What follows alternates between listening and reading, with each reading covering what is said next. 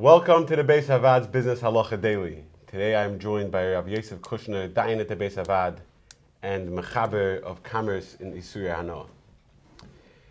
We're going to spend the next couple of weeks discussing commerce in Issurei Hanaah, specifically Avodah Zarah. But people typically don't walk around the corner and see a big sign on a building that says Beis Avodah Zarah. How would we define Avodah Zarah today?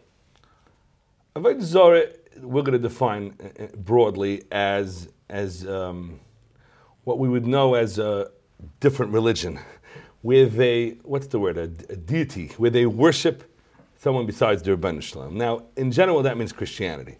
Okay, we don't have to every time discuss that it's Christianity, but many, many people I've heard this, and um, if you're going to say it, I'm just going to say it before you're going to say it. Is that, but that maybe Christianity is not avodah zarah because it's shituf. Um, I don't want to get into the halachas of, of how Christianity works, but we know that Christianity is somewhat of a trinity, and the Rebbeinu Shalom is part of that. Is this the God and uh, this that people say that Christianity is not avodah zarah is is, is, is a tremendous fallacy. You understand? If, if, if Christianity itself is the greatest fallacy, then that's the second. And people constantly say this that, no, but Christianity is not Avodah Zarah. Christianity, Christianity in the Rishonim is unequivocally Avodah Zarah. 100% Avodah Zarah. The Rambam's clear about this, and all the Rishonim are clear about this. There is one Tosfos that, that handles Shituf, and that's in a specific context of making a, of being mashbia a goy, and then Behuda discusses this that it's it's a halach and hilchas being mashbia them. Um, but in general, when we discuss um, avodah I think I think um, the most relevant would be Christianity. Now, now that is when they have the Trinity. There is, I know, some strains of Protestant Christianity that don't believe in the Trinity.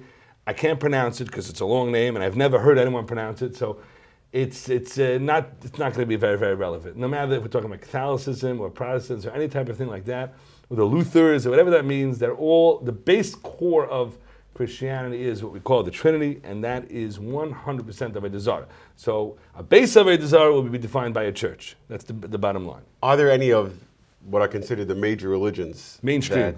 That, yeah, yeah. For lack of a better term. Yeah.